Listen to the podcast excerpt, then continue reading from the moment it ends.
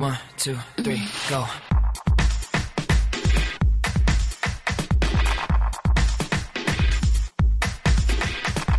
feminist, Mormon, housewives,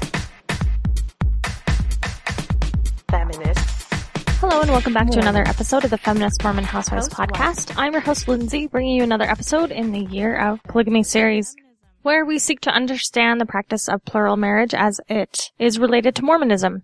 Today we're going to be talking about the wives of John D. Lee. This is going to be a multi-part series because John D. Lee had a lot of wives and there is a lot of information on these women. And so I want to break them down and get to know them a little bit more like we did with the wives of Joseph Smith. We're going to do this a little bit with the wives of Brigham Young too. And I apologize that we're doing this mostly with prominent women. And when I say prominent women, I mean women who were married to prominent men.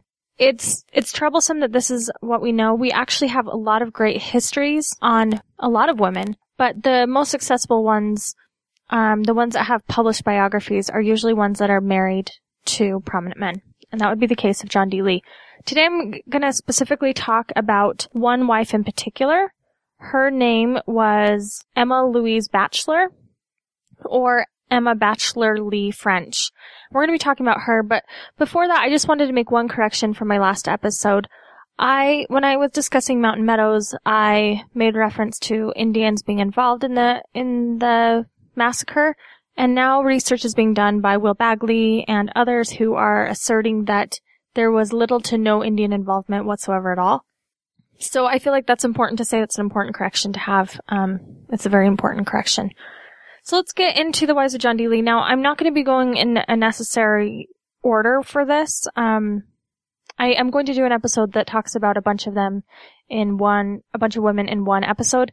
But this one I'm going to talk about Emma Batchelor Lee because she has a lot of information on her. Juanita Brooks actually wrote a biography on her.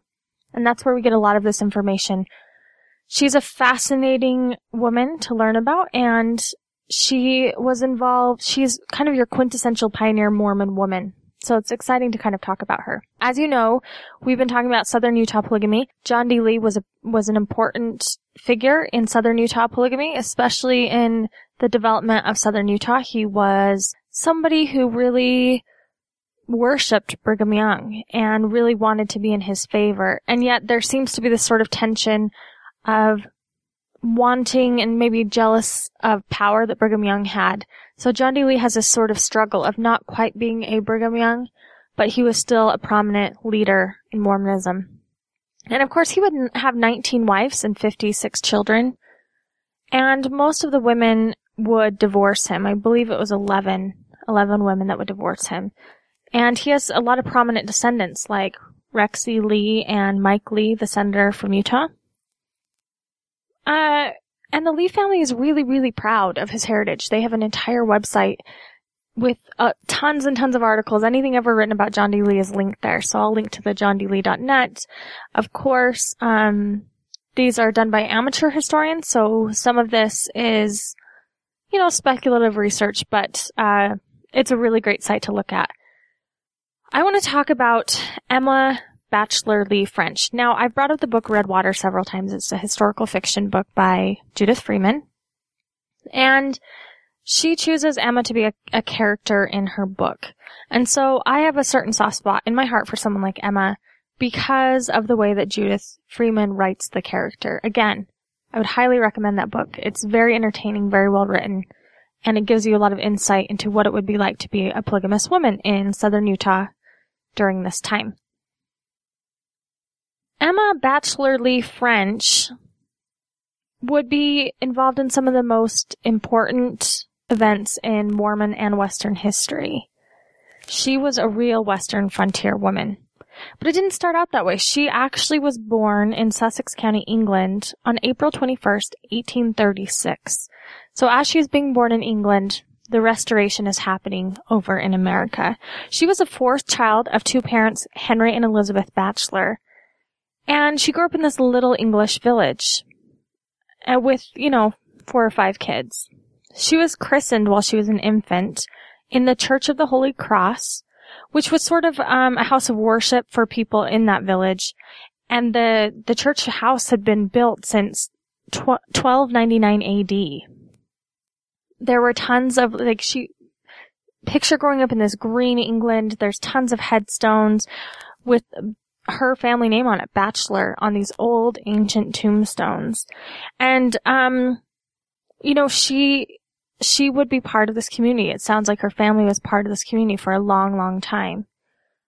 When she was 16, she was baptized into the church on June 1st, 1850. She was living in the resort town of Brighton at the time, probably working as a domestic servant. And her sister Frances, who was 11 years older than her, joined the church at the same time. So they both become members of the Brighton branch of the Kent Missionary Conference. And this would be in 1850. So now, when she's baptized, she's 16 years old, we have the saints are already settled in the Great Basin. She moves back to her hometown in Uckfield in 1851, and her membership records are transferred to the Uckfield branch. Um, it, the branch was later disorganized four years later, but in 1855, there were 21 members listed. And she is the only person with the surname Batchelor, so that kind of indicated that she was the only member in her family still at the time. She decides to immigrate to America in 1855.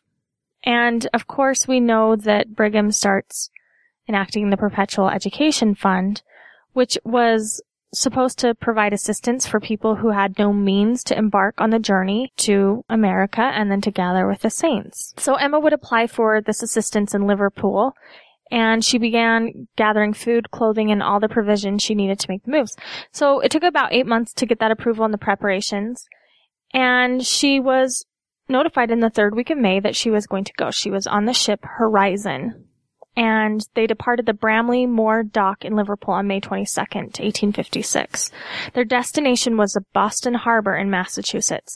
So imagine being a young girl, uh, just in your early, early 20s, heading out on this great adventure to America. She would be one among 850 passengers um, three fourths of them would be patrons of the Perpetual Edu- Immigration Fund.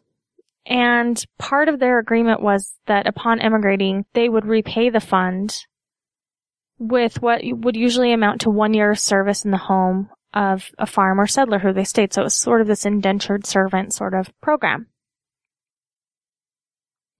Elder Edward Martin, who had recently completed a three year mission in Great Britain, was named president of the company. So the ship departs the docks in a timely manner on the appointed day, and at noon they say the huge ropes which held the ship in the harbor were cast off and she began to dip and sway, and the little pilot nudged her out into the River Mersey, and she pointed her bow to the Irish Sea. This is, this is supposed to be a solemn time for these immigrants, for most of them, knowing that they were seeing their homeland for the last time. Uh, there's a song that they would sing called Farewell to the England. And someone on her ship would sing this and the, and the, the words go like this. Farewell to thee, England, bright home of my sires. Thou pride of the freeman and boast of the brave. I have loved thee and never till being expires can I learn to forget thee, thou star of the wave. It was a really melancholy song and they would sing it and and this is kind of you know you can imagine being young and excited to start this journey and yet the sort of melancholy idea of leaving your hometown that your family had been in for centuries it must have been an interesting sort of paradoxical kind of feeling so they make it to the Boston Harbor. It took 34 days and it was an excellent sailing ship. They had good headwinds and um, Everything seemed to be good. So that was really lucky for her. Then they got on railway cars waiting to take them to Iowa City. And of course, these were little box carts with little seats built up inside. It was really rough riding, but no one complained because it was a fast way of traveling. Now, when she is traveling a few miles beyond Iowa City, Emma finds her old friend, a former acquaintance, Elizabeth Summers. Elizabeth Summer was, was, was with the James G. Willie Company, and they had arrived in America about three weeks ahead of the horizon on the ship Thornton. So imagine that. Imagine going on that journey and then meeting up with one of your old friends from your hometown. That must have been a really amazing reunion. Because Emma was poor, she would head out with a handcart company. And of course, the hand carts that in Iowa were not ready when they arrived. They were almost a month behind schedule making these hand carts.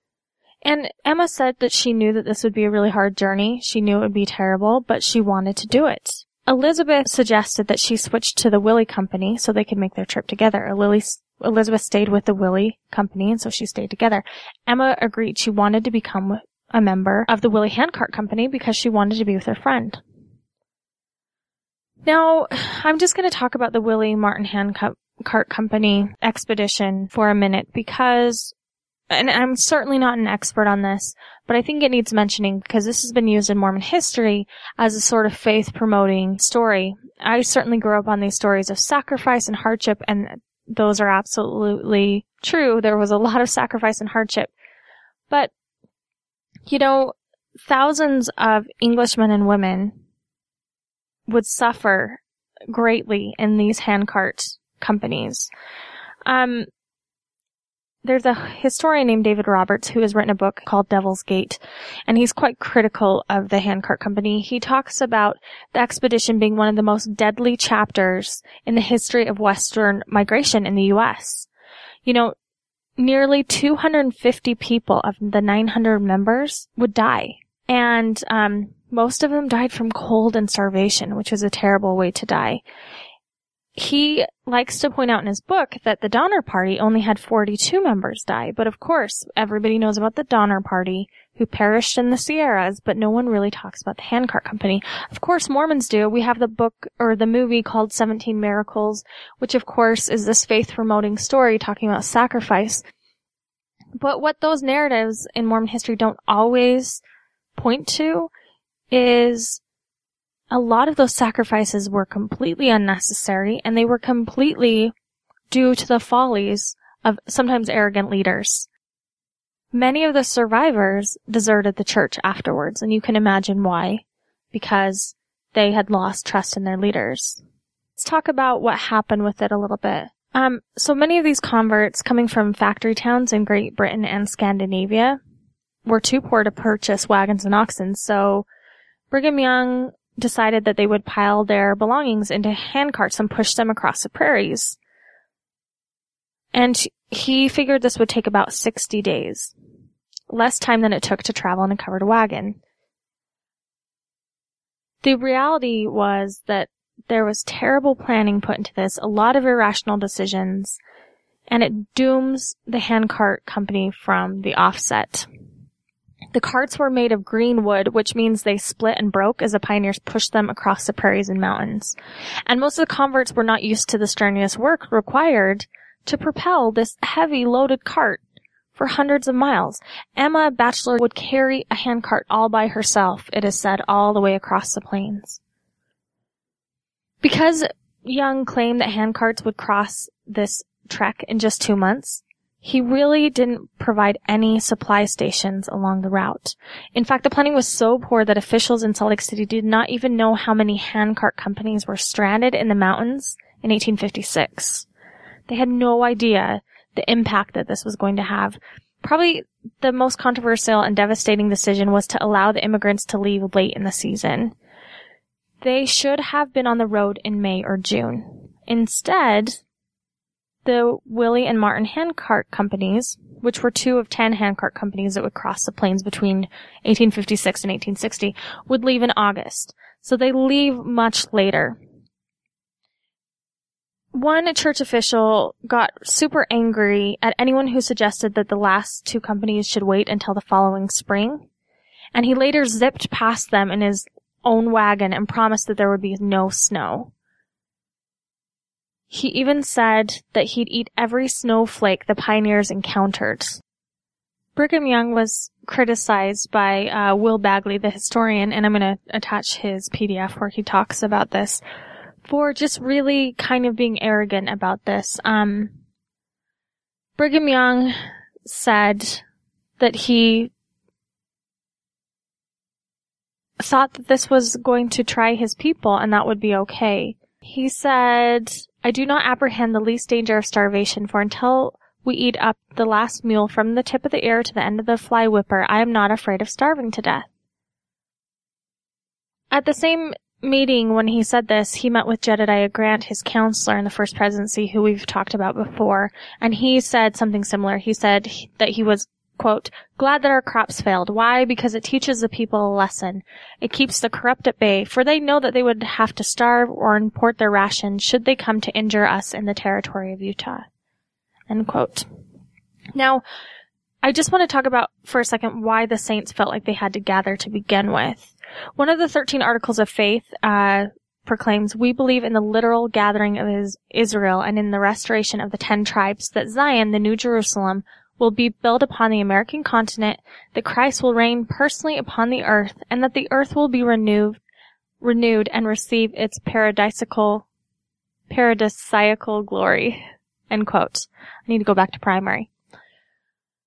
This doesn't have a lot of relevance today. I mean, we kind of talk about it here and there in Sunday school. But at the time, this was a huge issue for Mormon saints. Um, and Mormons took this very seriously.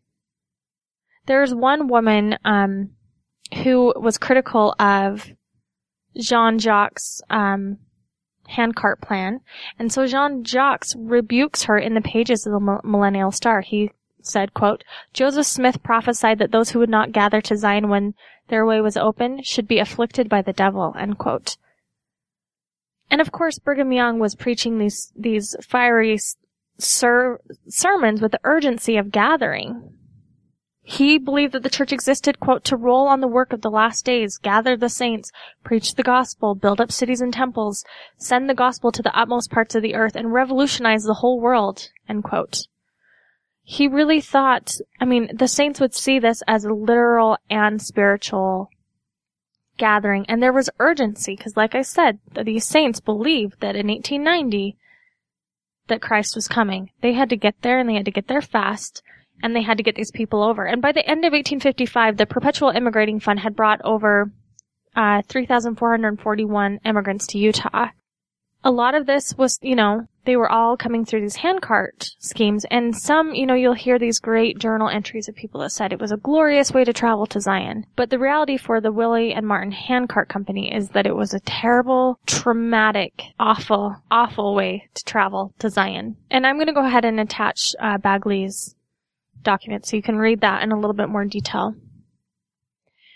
So they set out in these wagons, you know, um, one pioneer would say, immigrant John Chislett describes his problem with the handcarts. He says, quote, the axles and boxes being of wood and being ground out by the dust that found its way there in spite of our efforts to keep it out, together with the extra weight put on the carts, had the effect of breaking the axles at the shoulder. All kinds of expedients were resorted to as remedies for the growth of evil, for the, for the growing evil, but with variable success. Some wrapped their axles with leather obtained from bootlegs, others with tin, others by sacrificing tin plates, kettles, or buckets from their mess outfit. Besides these inconveniences, there was felt a great lack of proper lubricator, lubricator or anything suitable for the purposes. We had none at all. So they have these really dysfunctional hand carts that weren't ready to begin with, so they're trying to hurry and get them ready. They're made out of this terrible wood that splinters, and they don't have the proper equipment. And we have the leaders saying, what's the big deal? Do you not have faith? You need to make it there. The snow, of course, they start heading out in August. They, they're traveling and they're, get, they get stuck in the winter. The snow was thick and heavy and cold and all but buried two parties of the immigrants as they made their way through these mountains. The few wagons that accompanied these handcart trains could not handle all the sick and, and the feeble. And so they were piled on top of the handcarts who were pushed by already exhausted families. Some, there are some stories of people crawling on their knees through the snow because their feet were so frozen. Dozens would die and dozens more on some nights. And over and over and over again, there are first-hand accounts of pioneers waking up the next morning to frozen dead bodies of their loved ones. starvation was a huge problem. The organizers had underestimated the amount of food the pioneers would require. The head of one company ordered the immigrants to lighten their loads, thereby depriving them of blankets and clothing that could have saved their life. He ordered the abandoned articles burned, lest the owners would come back and retrieve them. He didn't want that, so he said, burn, burn the blankets, they're too heavy. Many of these converts would suffer from that and lost limbs to frostbite.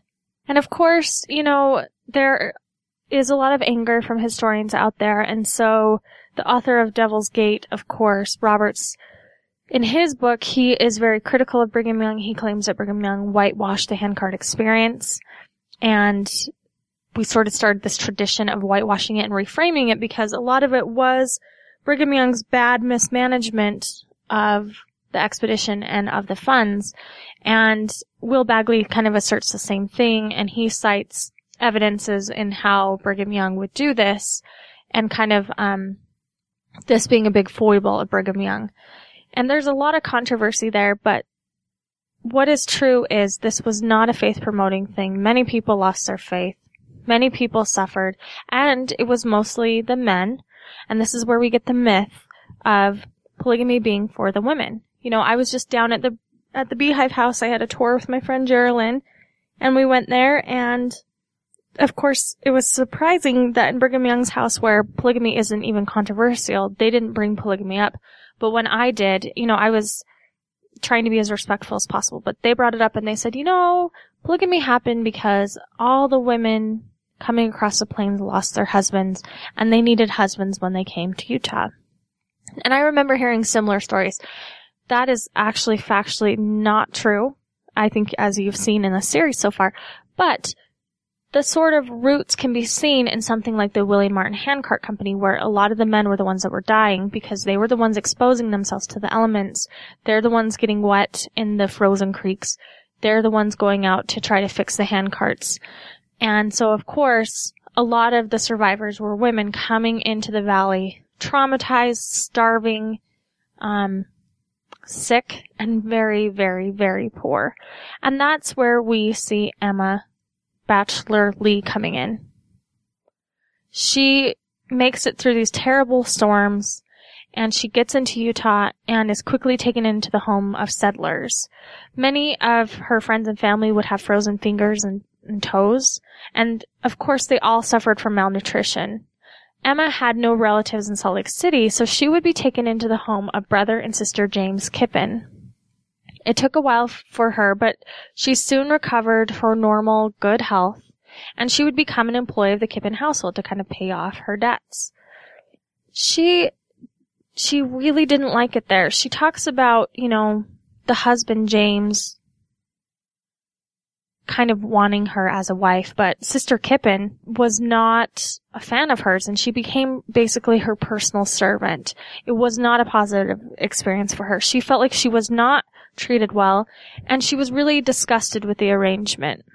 The, she was required to work for a year to satisfy the perpetual ed- emigration fund agreement that she had that she had promised that she would repay but she didn't want to work there things got bad she felt like the husband was a little bit predatory and she felt like the wife was really mean to her so she was seeking employee employment elsewhere when she met John D. Lee who happened to be in Salt Lake City from southern Utah he was representing Washington County in the state legislature. Now it's interesting when they meet, um, because they meet in the sort of new year of 1858. It's said that they were mutually attracted to one another. She claims that she was attracted to him right from the beginning. But she she agrees to be sealed to him rather quickly. So on January 7th, 1858, in Brigham Young's own sealing room, she is sealed. She had met him just in December and like just a couple days later. So she met him December 27th, 1857 and is sealed to him on January 7th, 1858. Not very long at all. And of course, if you're paying attention to the dates, when she meets him, December 27th, 1857. So for those who have been paying attention, this was December 1857 what happened September of 1857?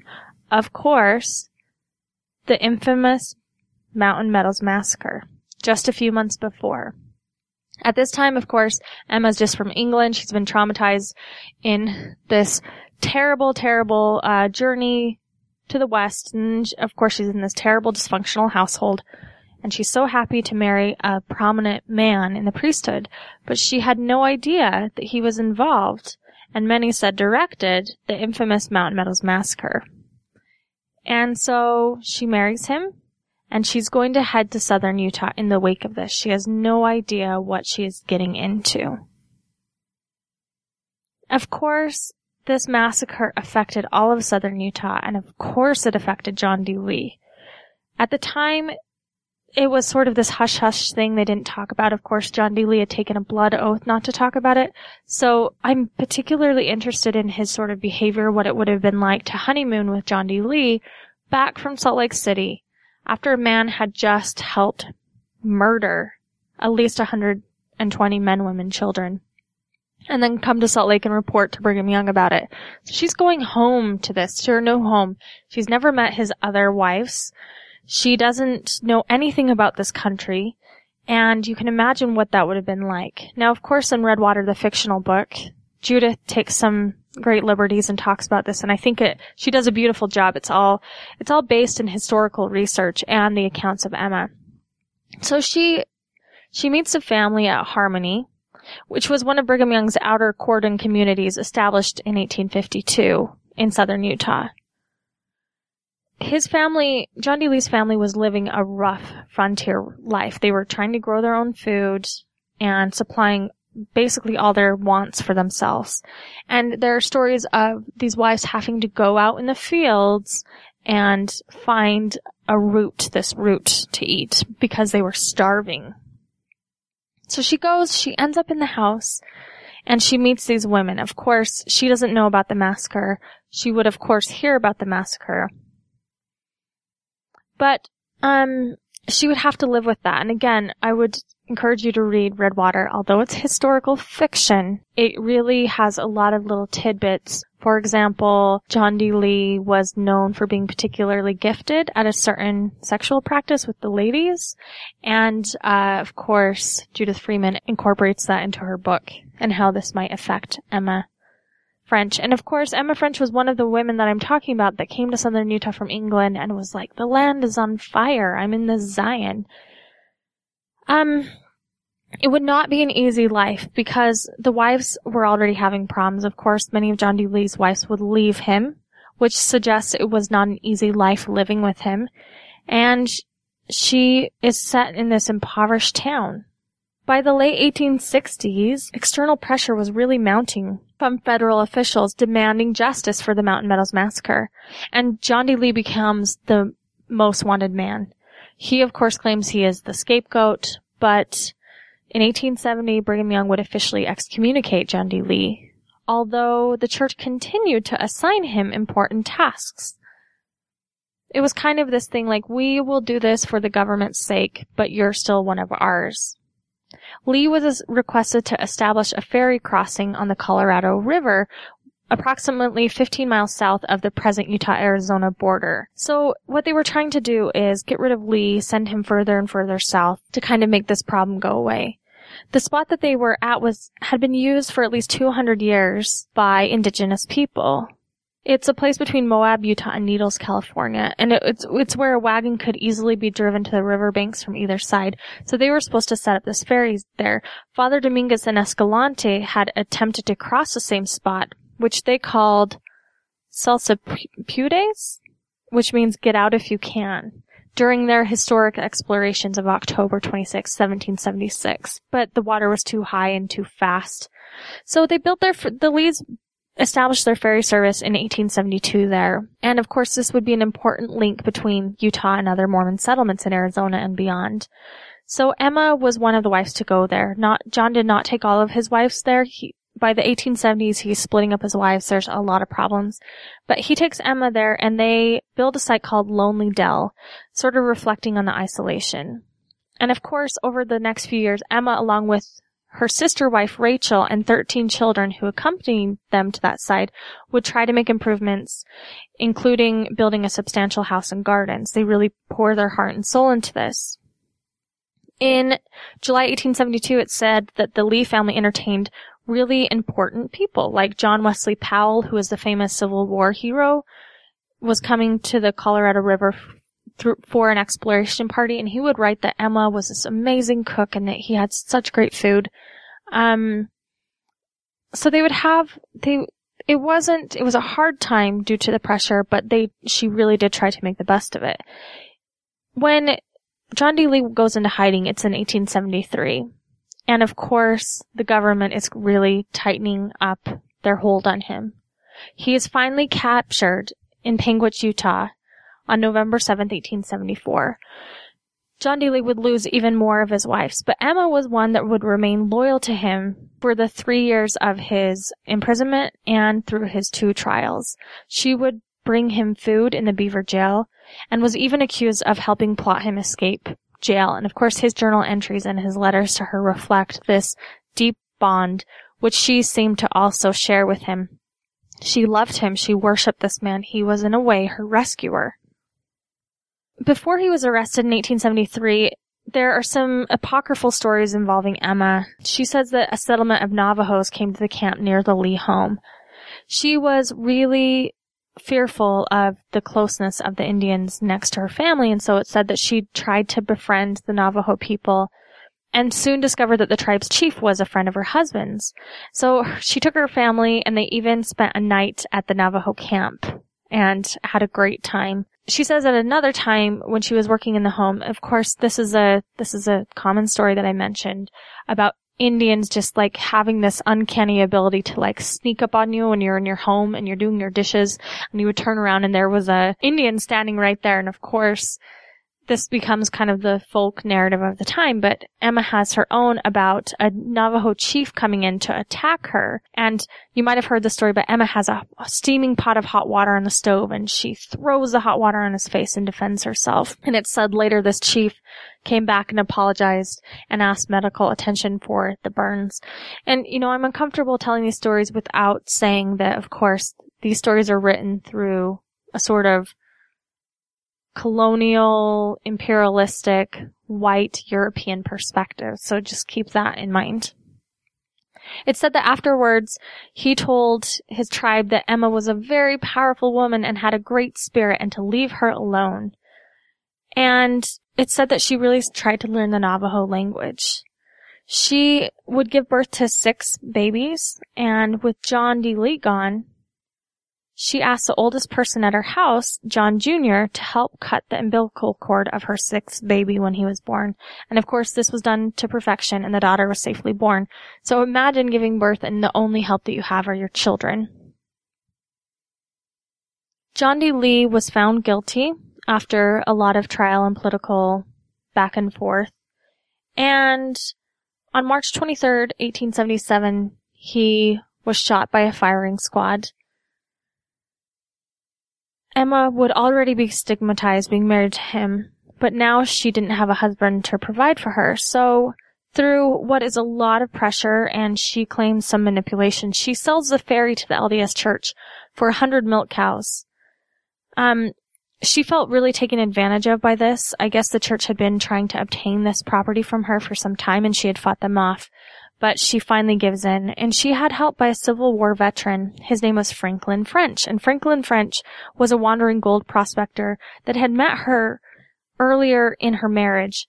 And it's said that he sort of had an attraction to her, but she, of course, was a married woman.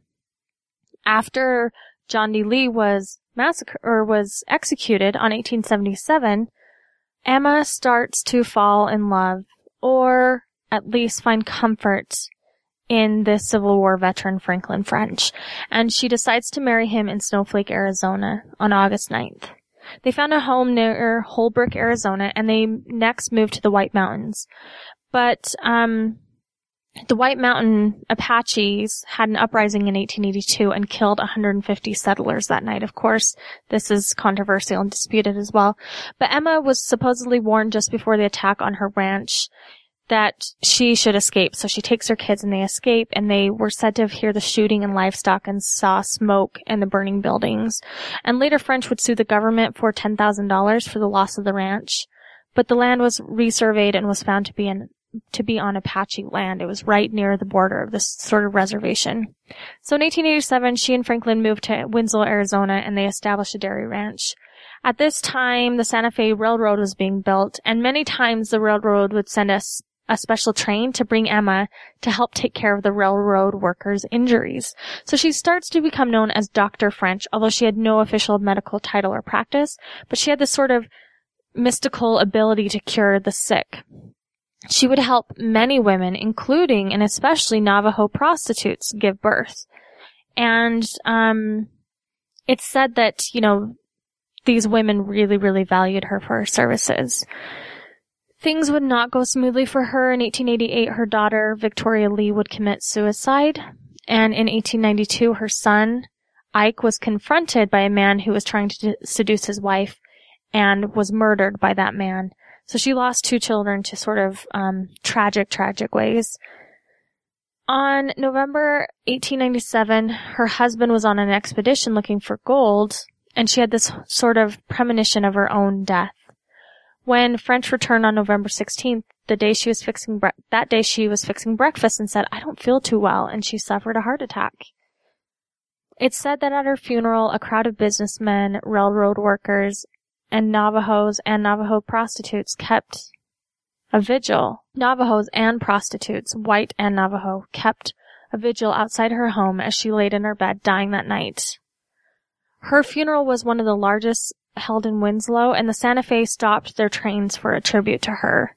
Her tombstone is in the old cemetery in Winslow, Arizona, marked Dr. French. That is the life of a frontier woman right there. She she comes across, starts in England, goes across the ocean to Boston, rides a train to Iowa, is in the Willie Martin Handcart Company in a very tragic expedition to Utah, makes it to Utah, marries an infamous murderer, moves to southern Utah with his polygamous family, stays loyal to him, visits him at the jail, is involved in this court process, goes to Arizona, helps with the ferry, meets all these famous Western characters, remarries after her husband is shot to death with a firing squad, and becomes an important, important figure in Arizona history. So that is why I wanted to talk about Emma French. I think that she's someone you could do a lot of extra research. Juanita Brooks has a biography on her that's great. And uh, the John D. Lee Family Foundation also has a lot to say about her as well. So thank you so much for listening. We're going to be covering John D. Lee's wives a little bit more this week and I would really encourage you to pay attention to them because all of their stories are so incredibly unique it is worth listening. So go ahead and leave your feedback in the comment section at feministmormonhousewivespodcast.org and leave a donation if you feel inclined. Thanks.